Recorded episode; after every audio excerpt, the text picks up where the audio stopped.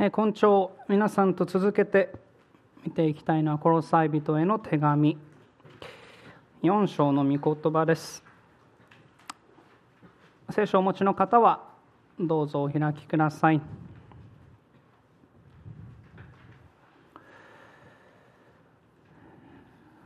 多くの方がもうご存知のようにこれまで1章のところから順番に学んできた私たちは今日特に4章の「5節から6節を中心に学んでみたいと思います。ただその前にまず一つのストーリーを一緒に考えてみてください。一つのストーリーこれは魚でいっぱいの小川や湖に囲まれた地域に住んでいたそんな漁師たちのお話です。毎年毎年自らを漁師と呼ぶ者たちは会合に集い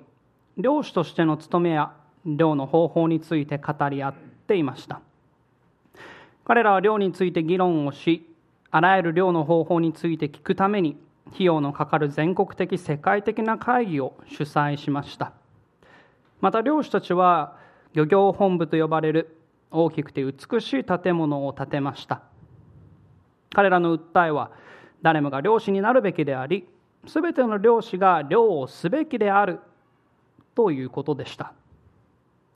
しかしただ一つ彼ら自身は漁をしませんでした。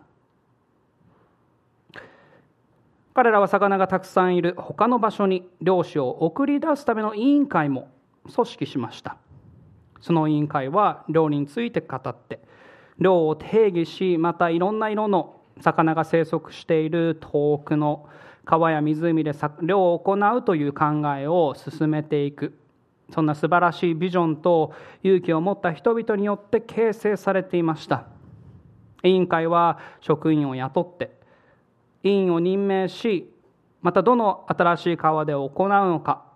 ということを決定するために何度も会議を開きました。しかしただ一つ職員も委員会のメンバーも漁はしませんでした。漁師に漁師に漁を教えるための高価なトレーニングセンターも建設されました。そこで教える先生たちは漁の博士号を持っていました。しかしただ一つ彼らも漁はしませんでした。ただ彼らは漁を教えるだけでした。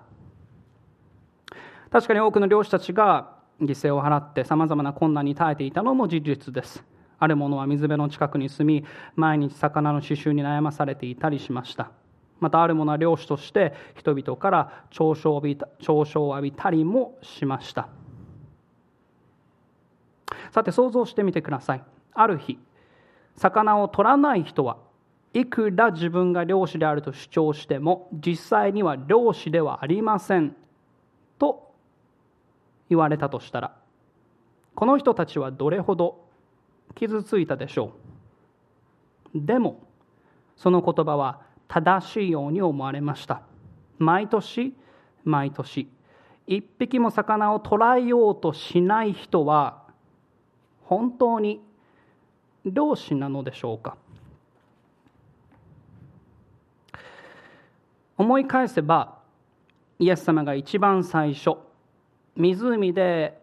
網を打っていたペテロとアンデレに対して投げかけた言葉は一体何だったでしょう？覚えてます？マタイの4章の19節のところにこう記されていました。マタイの4章の19節にイエスは彼らに言われた私についてきなさい。あなた方を人間を取る漁師にしてあげようって。イエス・キリストに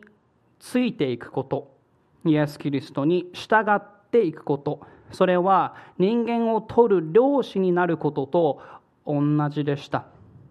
キリストの弟子たちにとってキリストとその福音というものをこの世の人々に述べ伝えていくということは決して欠かすことのできない務めだったわけです。そしてもちろんそのことは私たちが今見ている今学んでいるこの手紙を記したコロサイの手紙を記したパウロもよく分かっていました。かつてキリストを熱心に迫害する者として生きていたそんな彼がイエス様に出会ってそして救われその後主ご自身から大きな務めを与えられていたわけです。そのことが使徒の9章の15節と16節のところに記されていますけれどもイエス様はパウロのことに対してこんなことを言われていました。15節から「しかし主はこう言われた行きなさいあの人は私の名を違法人王たちイスラエルの子孫の前に運ぶ私の選びの器です。彼が私の名のためにどんなに苦しまなければならないかを私は彼に示すつもりですこれがパウロの救われた後のその生き方をその生き様を予言するものでした。そしてその言葉の通りにパウロは苦しみながらも最後の最後のその日まで熱心に伝道に励み続けていました。人間を取る漁師としてキリストの証というものを人々の前で立て続けていたわけです。そして皆さんその伝道というその責任は何もペテロやアンデレパウロだけに与えられているものではありません。同じようにキリストに付き従っていこうとする私たち一人一人にも与えられているものです。私たちは確かに御言葉を通していろんなことを知ることができます。神様について知り、キリストについて知り、私たちは教会の中にあって兄弟姉妹の間で御言葉を実践して、互いに愛を実践したり、へりくだりを実践したり、そうやって歩み続けていくこと、それも皆さん私たちにとって大切です。でも私たちが忘れてはいけないこと、それは私たちには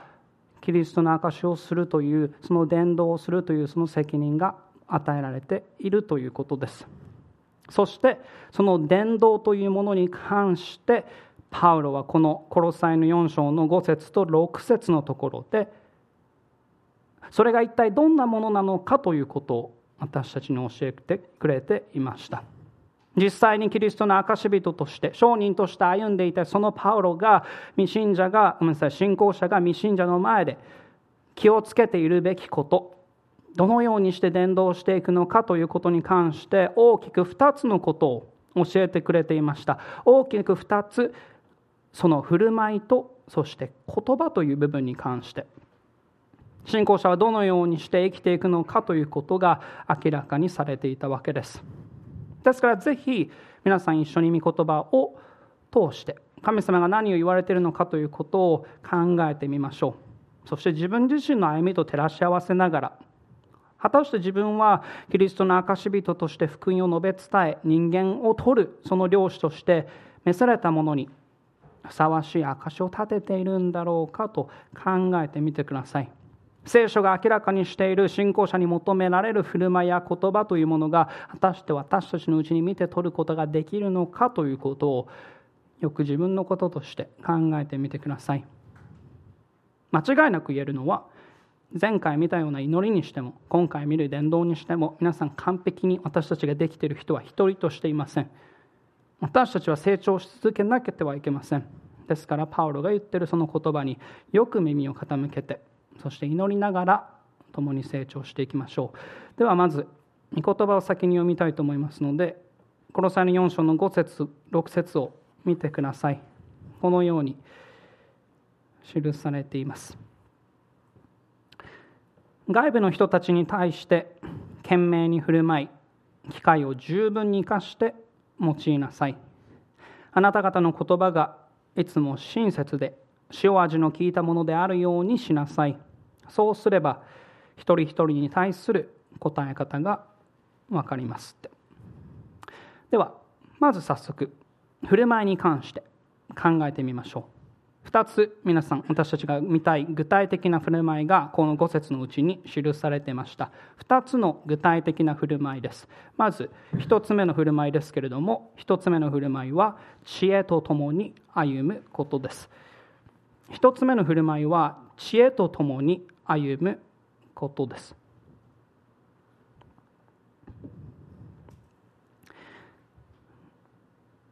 パウロは初めに5節の初めにこんなふうに述べていました。外部の人に対して懸命に振る舞いって。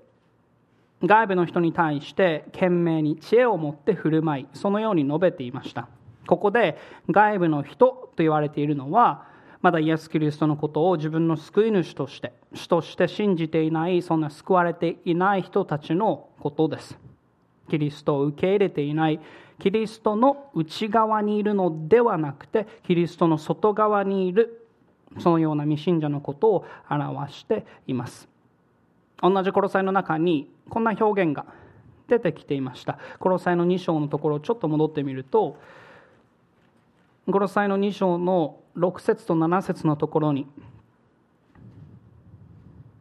信仰者の姿が書いてるわけですけども2章の6節と7節にこう書いてました。あなた方はこのように主キリストイエスを受け入れたのですから彼に会って歩みなさい。キリストの中に根ざしまた立てられまた教えられた通り信仰を固くしあふれるばかり感謝しなさいって。救われているその信仰者たちの姿でした。キリストを信じ受け入れている者たちというのはみんなすでにキリストの内に入れられていました。キリストの中に根ざしてキリストにあって立てられながら日々を歩んでいこうとするわけです。それが信仰者の歩みでした。でも外部の人はその状態にはまだありません。未信者は神様の敵として今まで遠く離れキリストやその救いのうちにまだないわけです。そしてそのような者たちに対してパウロは兄弟姉妹たちが懸命に振る舞っていくようにって知恵を持って振る舞っていくようにということを求めていたわけです。懸命に振る舞うようにって知恵を持って振る舞うようにって。でも皆さん具体的にそれってどういうことなんでしょう？もちろん鍵になるのはこの2つの言葉です。まず、ここで出てきていた後の振る舞うと訳されている言葉ですけども、この振る舞うという言葉、これにはもともと歩くとか歩き回るといった意味を表す言葉が使われています。振る舞うっていうのは言い換えるならば歩くとか歩き回るという言葉で言い表すことができます。そして皆さん私たち聖書の中でよく歩くという表現は出てきますけど歩くという表現はここから聖書の中で特に信仰者の歩みであったり救われている者たちの生き方というものを描くのに用いられたりしていました。生き方のことを言ってるわけです。例えばちょうどさっき見たコロサイの2章の6節のところでもコロサイの2章の6節のところでもパウロはキリスキリストイエスを受け入れた者たちが彼にあって歩みなさいというふうに述べていました。この歩みなさいという言葉には同じ言葉が使われているわけです。またこれ以外にも次のように使われていたりもしました。ローマの13章のところを見てみるとローマの13の12から13のところにローマの13の12から13にこんなふうに書いています。夜は更けて昼が近づきました。ですから私たちは闇の技を打ち捨てて光の武具をつけようではありませんか。遊興酩酊淫乱公職争い妬みの生活ではなく昼間らしい正しい生き方をしようではありませんかって。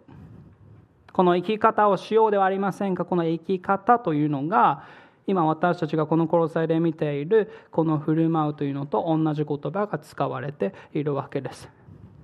ですから皆さん分かります？振る舞うという言葉を口にした時パウロが言わんとしていたことは明白でした。未信者に対して神様をまだ知らない者たちに対して兄弟姉妹たちがごく稀に懸命に振る舞うということを言わんとしているのではありません。どんな時も同じように振る舞うこと。どんな時も同じように歩んでいることが求められていたわけです。ですから外部の人たちに対して私たちが懸命に知恵を持ってして生き続けていることが大切だというわけです。でこれは皆さん歩くということを考えても私たち容易に読み取ることができます。どういうことかってちょっと思い浮かべてみてください歩く歩いている状態って皆さんどんな状態です？人が歩いている状態って人が歩いている状態っていうのは皆さんその人が例えばその場に立ち止まっている時その時歩いてるって言います？そうは言いません歩くというのは一歩一歩前に足を踏み出して進み続けている状態のことを言うわけですよね？それと同時に私たちも信仰者としての歩みというものを止めてはいけませんでした。家や教会の中では信仰者として歩んで神様を知らないその外部の人たちの前ではその歩みを止めるようなことそんなことはあってはいけませんということが言われているわけです。どんな時も変わらない生き方をしていること、そのことが求められていました。またそれに加えてここでパウロは懸命に知恵を持ってと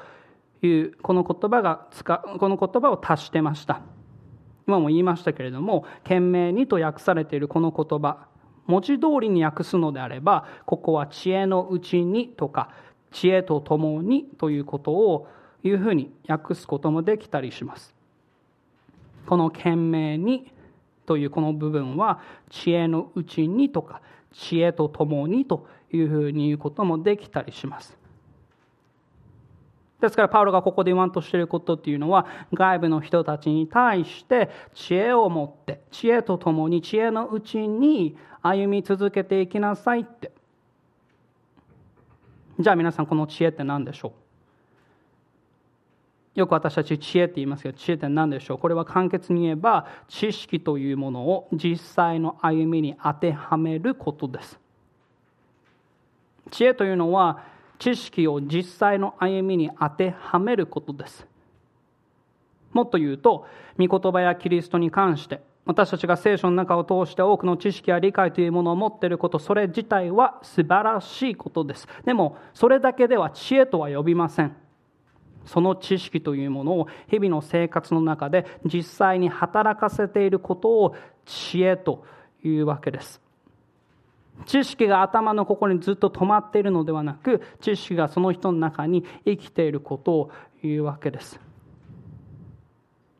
例えば考えてみてください。ある人はこの聖書御言葉を通して神様の清さについてであったり神様の愛についてであったりまた互いに愛し合うことであったり互いに乗り合うことであったりそういった教えというものを知っていたりはするかもしれません。ある人はキリストの憐れみ深さであったりキリストのへりくだりであったり救いの御業というものに関しても知識をたくさん持っているかもしれません。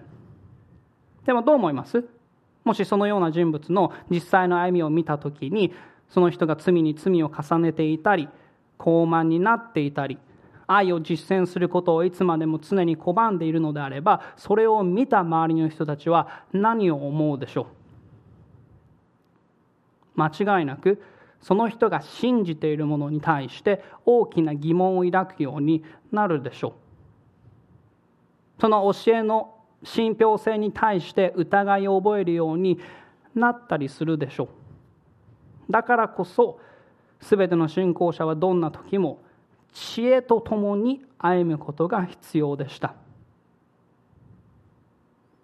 御言葉やキリストの知識を私たちは常に蓄え続けていくこと。それも皆さん私たちにとって大切でした。それも必要なわけです。でも私たちのその知識が単に知識で終わるのではなくその知識を働かせながら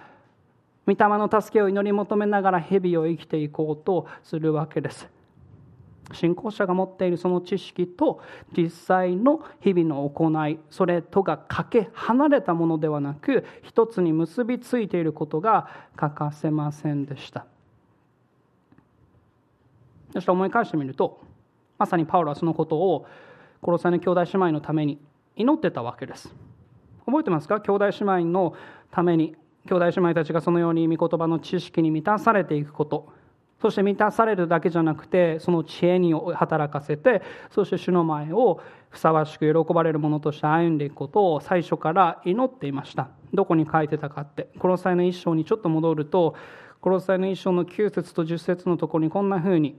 言われています。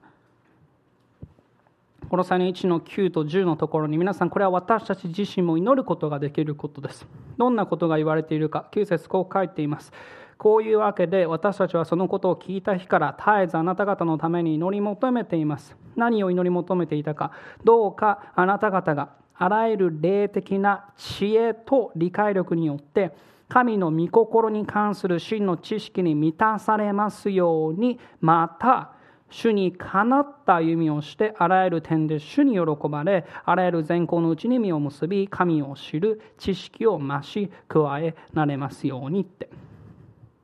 私たちが知識を蓄えること。私たちが知識を知恵として働かせること。そしてその知恵によって私たちが主の前に喜ばれること。あらゆる善行を持って実を結んでいくということ。それはつながっているものでした。バラバラに区切れるものではないわけです。そのことをパウロは殺され兄弟姉妹たちがそうやって生きていくことができるようにと祈っていました。私たちもそのことを祈ることができるわけです。祈らないといけないわけです。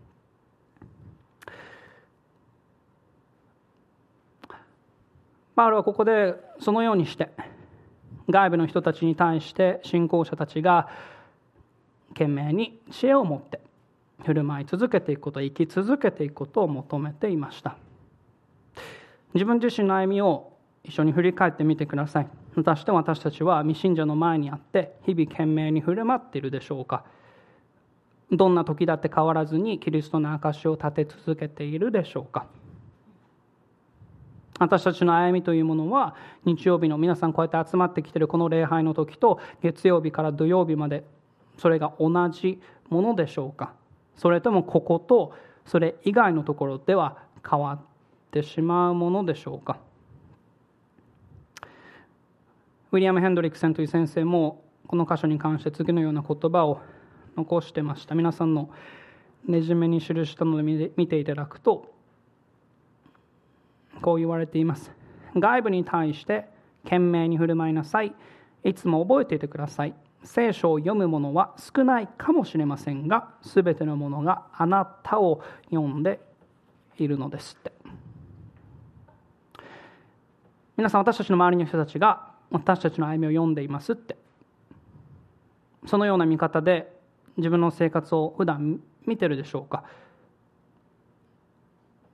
私たちがよく知ってるのは家族は特にそうです。よね。それだけじゃありません。職場の同僚であれば学校の友達であれば道で出くわすようなそういう人でさえ私たちがどんな歩みをしているのかどんな振る舞いをしているのかということを目にしています。そして皆さんもしかしたらその人たちは自分たちが教会にやってきて御言葉やキリストの福音というものをその目で見る機会がないかもしれません。でもそんな人たちの前で私たちはキリストの証を立てることができるということです自分たちが知っている自分たちがいつも信頼しているその神様の素晴らしさというものを罪人を救ってくださり新しく作り変えることのできるその福音の力というものを私たちは振る舞いというものを通してそのような人たちに示すことができるんだというわけです。そしてそのことは聖書の中で繰り返し繰り返し教えられてました。覚えてます？イエス様も救われている者たちご自分の弟子たちにこんな務めをはっきりと与えていました。マタイの5章の14節のところから16節にマタイの5章の14から16にこう記されています。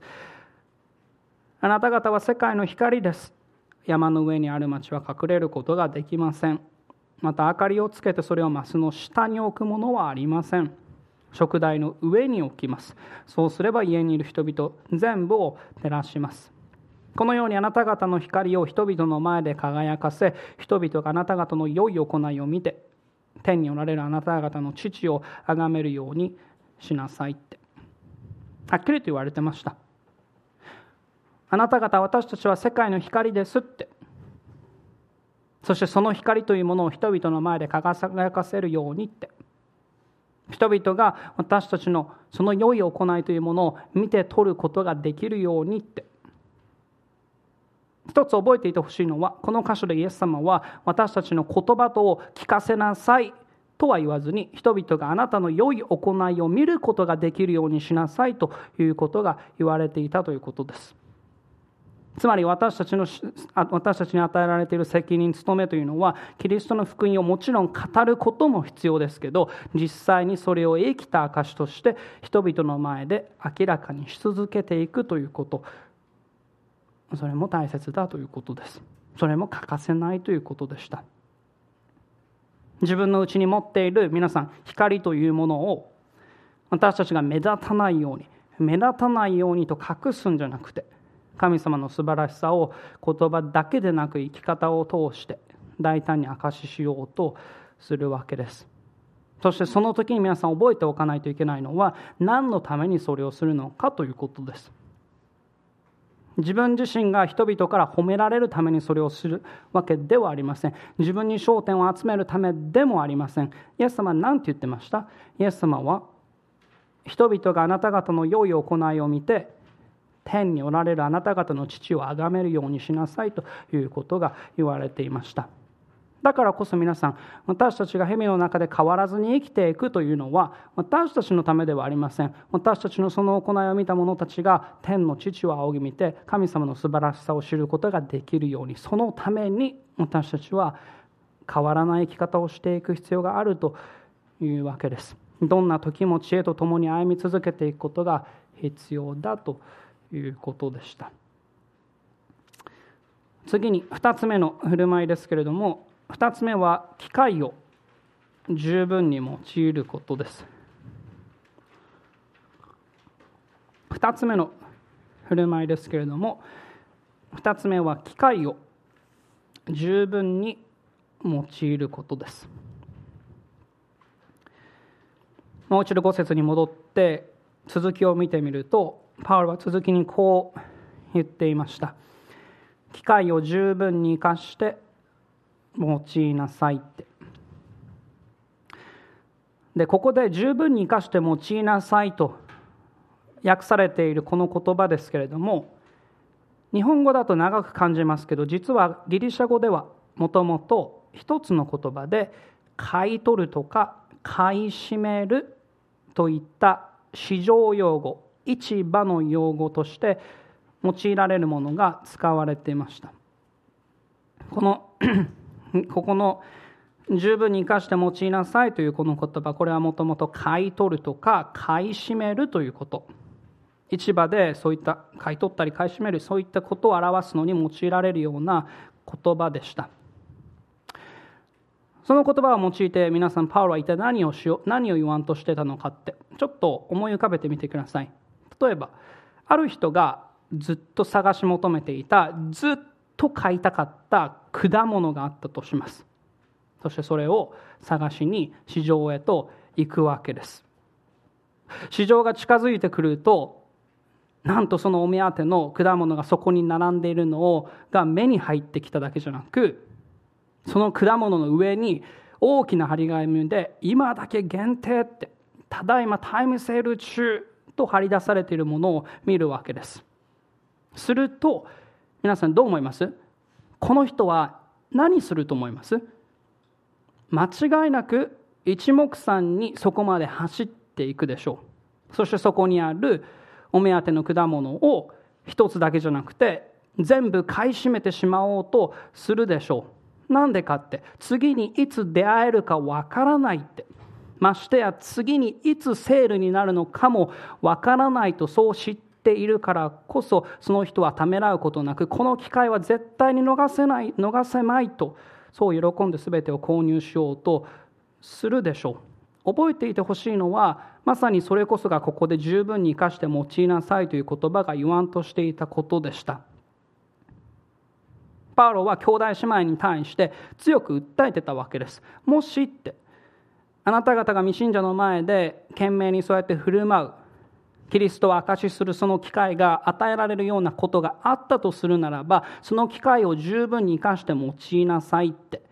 次にその機会というものが再びあるのかどうかは分かりませんって。決してそれを逃してしまうことがないようにって。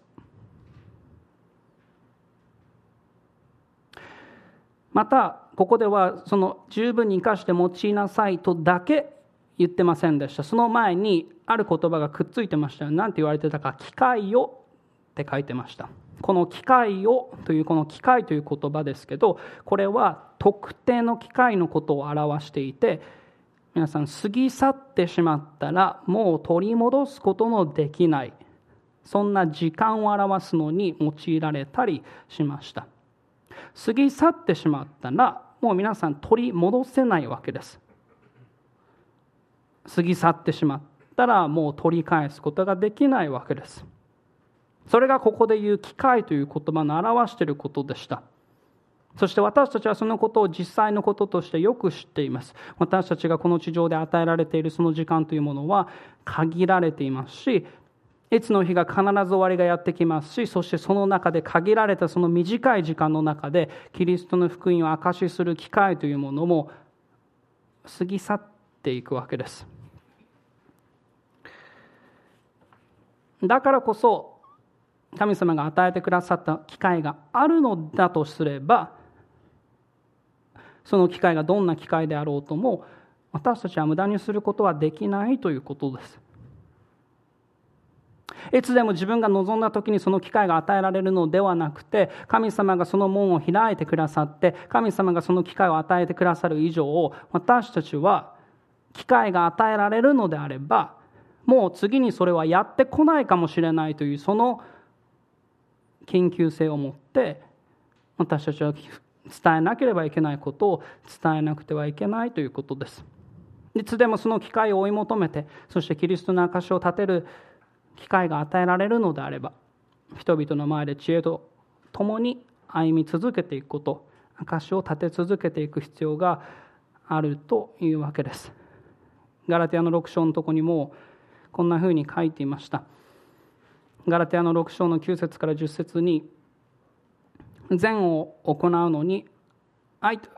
相手はいけませんし失望せずにいれば時期が来て刈り取ることになります。ですから私たちは機会のあるたびに全ての人に対して特に信仰の家族の人たちに善を行いましょうって。また一人の神学者 FF ブルースもこんなふうに述べていました。それもレジュメに記しましたけどもこんなふうに言われています。福音の評判がその救いの力を経験したと主張する人々の振る舞いに結びついていることは今も変わらない事実真実です。自分で聖書を読んだり神の言葉の説教を聞いたりしない人でもそれを行う人々の生活を見て判断を下すことができます。それゆえクリスチャンは今という機会を最大限に用いるようにしましょうって。振り返ってみてどうでしょう？私たちは今というその機会を十分に生かして用いているでしょうか？この世での自分の時間というものが限られていることを私たちが覚えてそしてその限られているその時間の中で神様や福音の素晴らしさを周りの人々に明かししたい明らかにしたいといつも歩んでいるでしょうか？それとも神様を知らない人と同じように考えて同じような振る舞いをしながら誰にもキリスト者として気づかれないようなそんな歩みをしているでしょうか。忘れてはいけないことそれは福音のために門を開くことのできるその神様が与えてくださる機会というのは本当にいろいろな場面にあるということです。誰に対してどこでいつ主の証というものを立てるようになるか私たちには分かりません。だからこそその機会がいつ来てもいいように時間を無駄にすることなく御言葉を心に蓄えて知恵にあふれて日々を歩み続けていくことが必要でした。もちろんその歩みは難しさや葛藤というものがないわけではありません。私たちはその難しさも経験するわけです。そして私たちは多くの場合において知恵というものに欠けてしまうことが多々あります。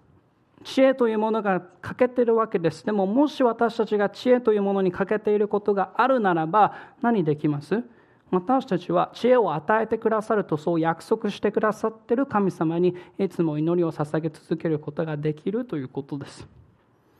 実際あのモーセもこんなふうな祈りを捧げていました。私たちもこんなふうに祈ることができます。どんなふうに祈っていたか、詩篇の90編の12節にこう出てきていましたそれゆえ私たちに自分の日を正しく数えることを教えてくださいそして私たちに知恵の心を得させてくださいって私たちも同じ祈りを捧げることができます私たちが限られた日々を正しく覚えてそしてその与えられている機会を十分に用いること。それが私たちにとって求められていた2つ目の振る舞いでした。さてここまで私たちは伝道においての振る舞いというものに注目しました。でも同時にパウロは言葉についても教えてくれていました。信者の前でどのように振る舞うのかだけじゃなくどんなふうに話すべきなのかということに関しても私たち考えなくてはいけなかったわけです。そのことが6節に書かれています。6節を見ていただくとこんなふうに始まっていました。あなた方の言葉がいつも親切で塩味の効いたものであるようにしなさいって。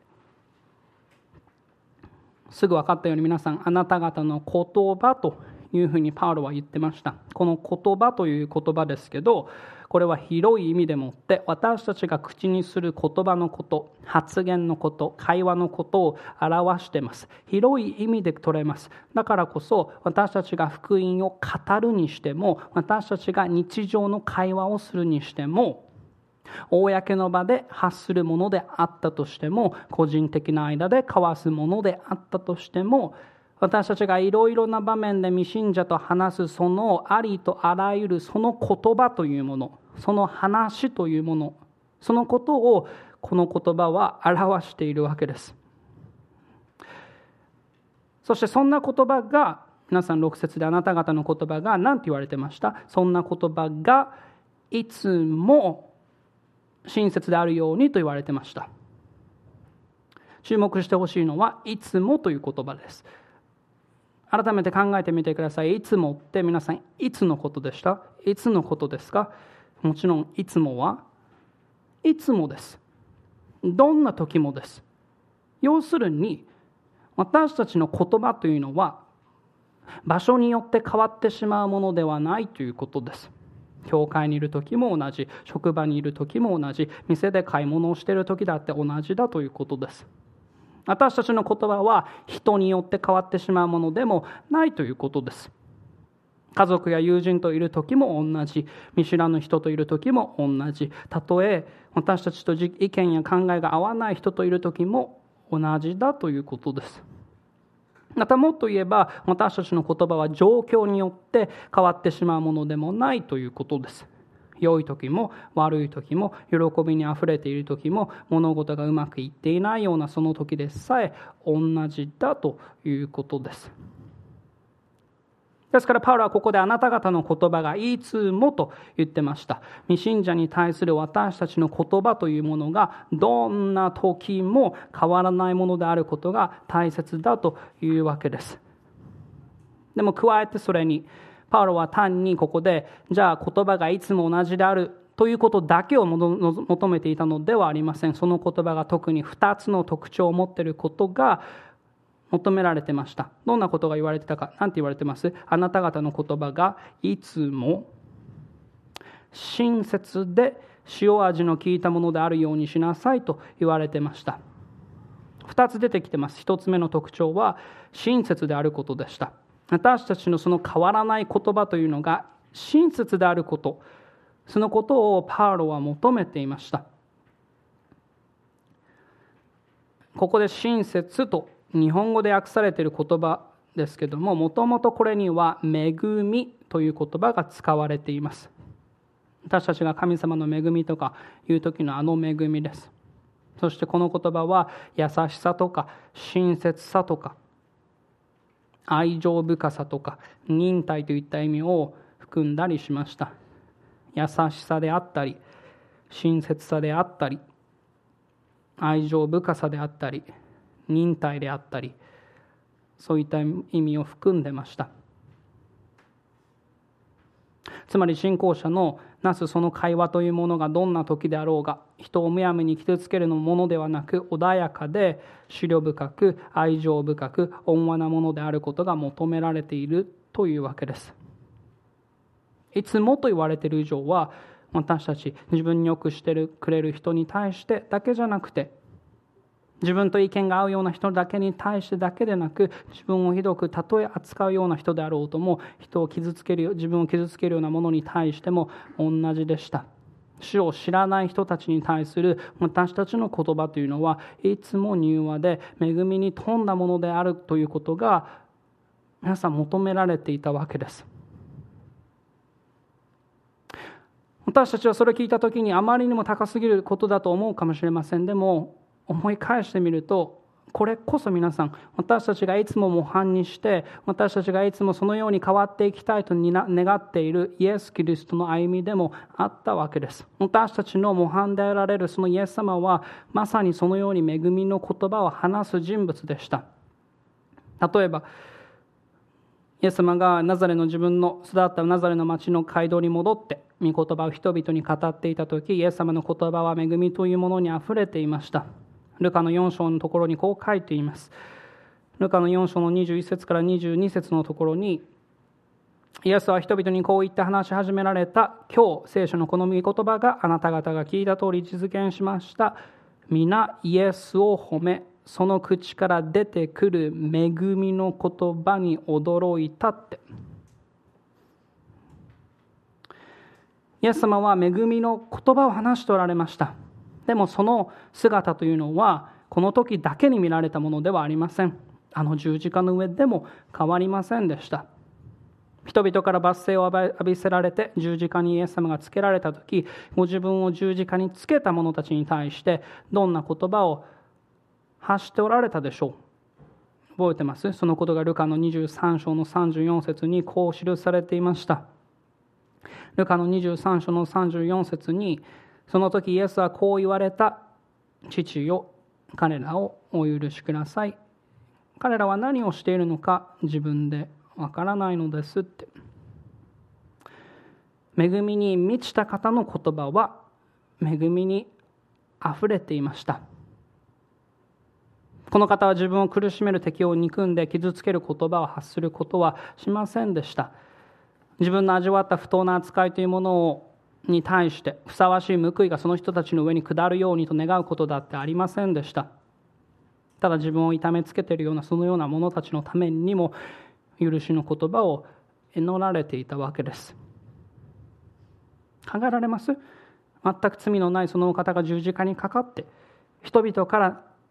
バカにされ恥ずかしめを受けたわけです。こんな仕打ちは間違ってると正当に訴えることも仕返しをすることだってこの方にはその力はありました。でもそうはせずにただ忍耐を持ってイエス様は計り知れない苦しみを進んで耐え忍ばれてたわけです。でも皆さん覚えたいのは一体どうしてそのように振る舞われたのかということです。そのことに関してペテロはこう言ってましたよね。第一ペテロの2章の23節から24節のところに第一ペテロの2章の23から24にこう書いてました。罵られても、罵り返さず、苦しめられても脅すことをせず、正しく裁かれる方にお任せになりました。そして自分から十字架の上で私たちの罪をその身に追われました。それは私たちが罪を離れ、義のために生きるためです。キリストの打ち傷のゆえにあなた方は癒されたのですって。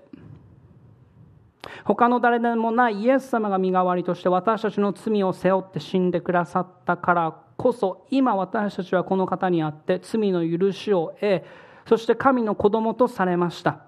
ただ主の恵みの御業がかつて私たち滅びへと向かっていたそのものを助け出すことができ新しい命を与えてくださったわけです。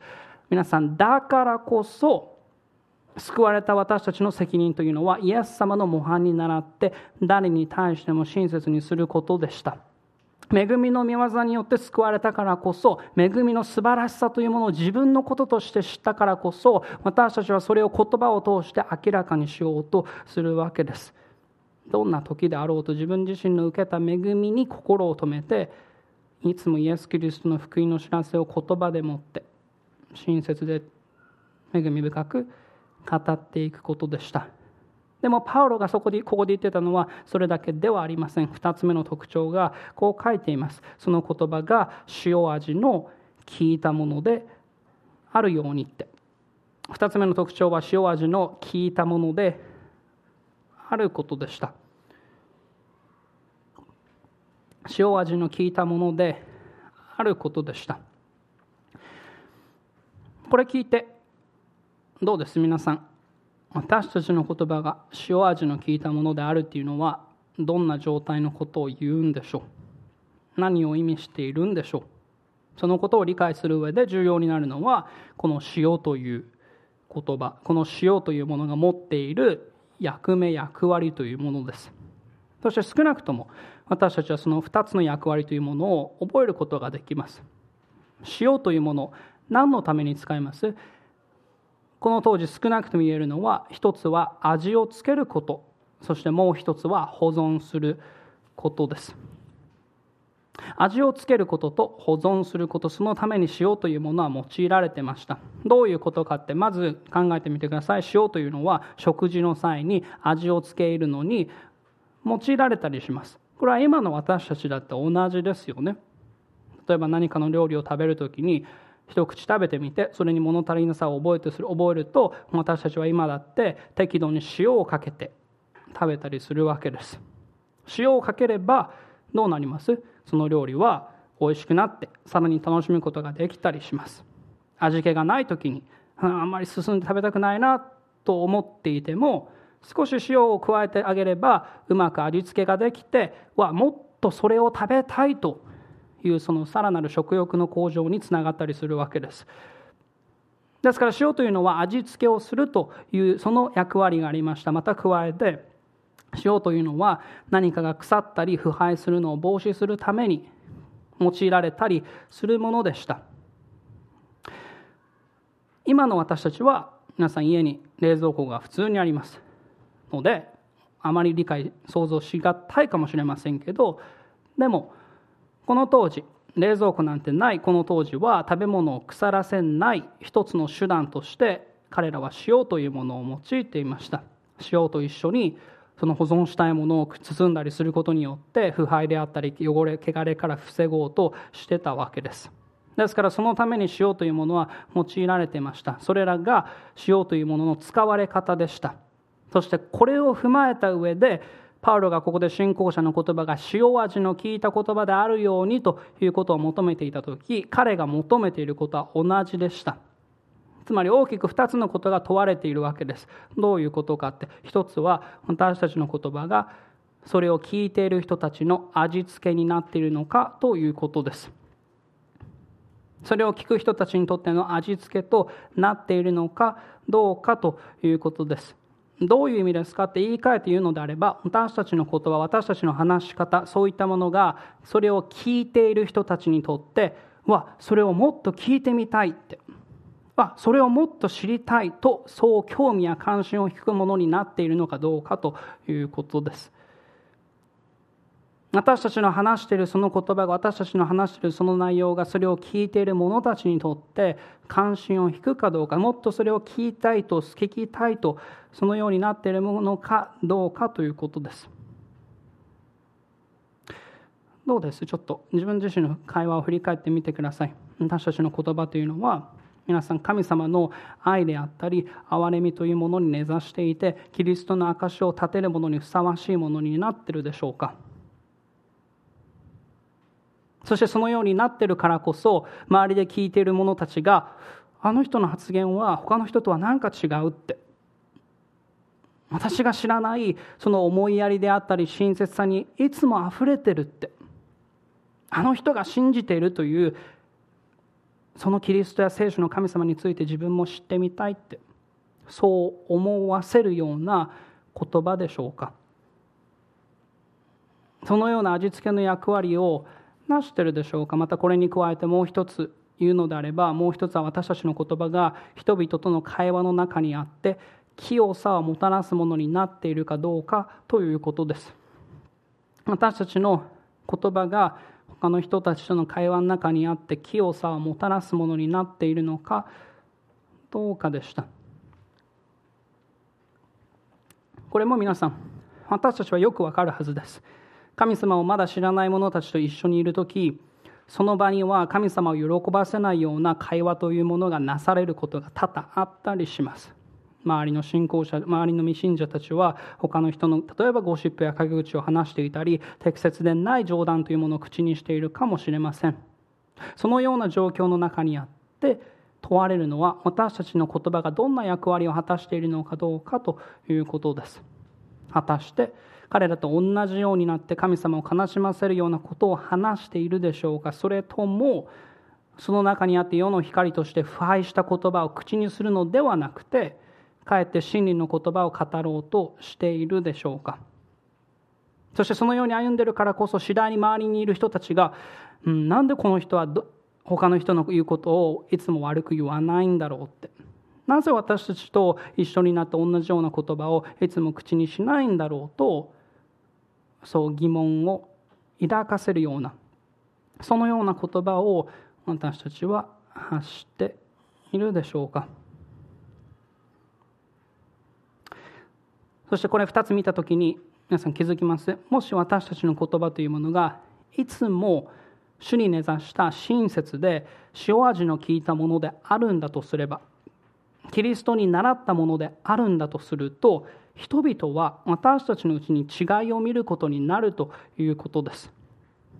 この世は決して知ることのないただ神様だけが生み出すことのできるその恵みの見業。その恵みの見業を私たちが振る舞いや言葉というもので明らかにしていれば人々はそれを目の当たりにするようになるというわけです。それでしかもそれはこの世にないからこそ人々はそれに気づくようになるわけです。そしてもしその違いに気がついて私たちのところにその人がやってくるようなことがあるのだとすれば私たちはその一人一人に対してどう答えたらよいのかそれが分かるということです。その時には皆さん私たちは自分自身のことを話すのではありません。その人がその時に気づいてどうして例えばどうしてそのように愛にあふれているのですか？とそのように尋ねてくるのであれば私たちはその時にキリストの愛について教えてあげることができます。もしその人が私たちのところにやってきてどうして忍耐深いのですか？といえば私たちは神様の忍耐深さを教えてあげることができます。何よりも私たちはそのようにして人々の目をキリストに向けてそして救いに福音に目を向けさせることができるというわけです。だからこそ私たちの行いも私たちの言葉も大切でした。同じことをペテロもこのように述べています。ペテロも第一ペテロの3章の15節から16節のところにこう言ってましたむしろ心の中でキリストを主として崇めなさい。そしてあなた方のうちにある希望について説明を求める人には誰にでもいつでも弁明できる用意をしていなさい。ただし優しく慎み恐れてまた正しい良心を持って弁明しなさい。そうすればキリストにあるあなた方の正しい生き方を罵る人たちがあなた方をそしったことで恥じるでしょうって。これが皆さん御言葉が約束していることでした。御言葉が教えてくれていることでした。私たちの責任でもあったわけです。もしかすれば皆さんの周りにいる人の中でいやいやってどんなに自分自身が振る舞いや言葉で証を立てていたとしても祈り続けてとしたといたとしてもあまりにもかたくなで変わらないと思える人いるかもしれません。でも皆さんそれで私たちが諦めてその歩みをやめてしまうわけではないわけです。主権者である神様が必ず働いておられる以上変わらず働いておられる以上私たちは何よりもまずいつも祈り続けることができます。その神様を見上げて神様が福音の門をいつか開いてくださることを期待して私たちは信頼し続けて祈ることができます。また何よりも皆さん本来であれば私たち自身もただ滅びへと向かっていたそのかたくななものにしか過ぎませんでした。神様を愛し神様を礼拝する者として作られたにもかかわらず私たちは皆ここにいる全員罪を犯し創造主である神様にかたくなに逆らい続けてきました。その罪のゆえに全てのものは例外なく聖なる神様の永遠の裁きを受けるしかなかったわけです。しかしその罪の問題を憐れみ深い神様が解決してくださいました。ご自身の御子イエス・キリストをこの世に送って私たちがまだ罪人として歩んでいた時に敵として歩んでいた時にその大きな愛でもって十字架にかかり身代わりとして死んでくださったわけです。罪の一切ない神の御子が罪に汚れ身怒りにのみ値するようなそんなかたくなな愚かな私たちのために苦しみそして死なれました。でもその尊い犠牲を通してこの方を信じる全ての者にその罪の許しを与えてくださるとそう約束してくださっているわけです。でもそれだけでもありません。この方を信じ救われた者は新しくされそして十字架にかかった後約束通りに3日目によみがえって今も生きておられるそのイエス・キリストその主と皆さんいつまでも共に歩むことができるというその喜びも持っているわけです。だからこそもしまだこの中にこのイエス・キリストを知らない方がいるのであればこのイエス・キリストにある救いを知らない方がいるのであれば今日というこの日に今この日にこの方を自分の救い主として主人として信じ受け入れてください。あなたにとって最も必要な罪の許し永遠の命を今与えることのできるそのお方を心から求めてそしてこの方と共に歩み喜びを知ってください。この偉大なキリストをもうすでに信じておられると言われるその皆さんかつてのかたくなだった私たちを救い出してくださったその信じる全てのものに救いを与えることのできる福音の力その福音の力を知った私たちその私たちにできることは理解することのできないその素晴らしい救いの御業に感謝しながら知恵を持って知恵と共に歩みそして機会を用いてキリストを語り続けていくことです。キリストを証しするものとして召されたものとして振る舞いにおいてもまた言葉においても私たちの愛する主を証しするものとして共に続けて歩んでいきましょう。最後一言祈ります。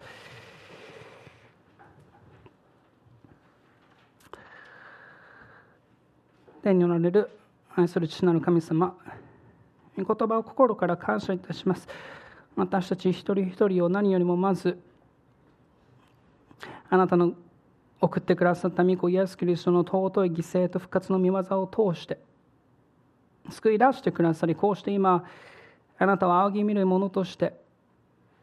歩めることをまず心から感謝いたします。神様その恵みの御業というものを私たちが決して忘れることがないようにどうか私たちの心にいつもそれを刻んでいてくださいますようにまたそのことをいつも感謝する者としてその素晴らしい福音の力を私たちが言葉を通してもまた行いを通しても周りの者に喜んで明かしすることができますように。私たちは知恵において欠けています。でもあなたは知恵を与えてくださるとそう約束してくださっていますからどうか私たちが祈りを通してそのことを求め続けてそしてあなたを喜ばせるものとして日々歩むことができますように。またこの中にまだこの主を知らない方がいるのであればその心にも働いてくださってイエス・キリストを自分の主として救い主として信じ受け入れてこの方のために生きていくことができますようにどうかその心を砕いてくださいますように。今日この時御言葉を心から感謝いたしますどうか私たちが聞くだけのものではなくて私たちがそれを生きていくものに変えられていくことができますようにまたその生き方を通してあなたの素晴らしい皆を褒めたたえることができますように全てを心から感謝して主イエスキリストの皆によってお祈りします。アーメン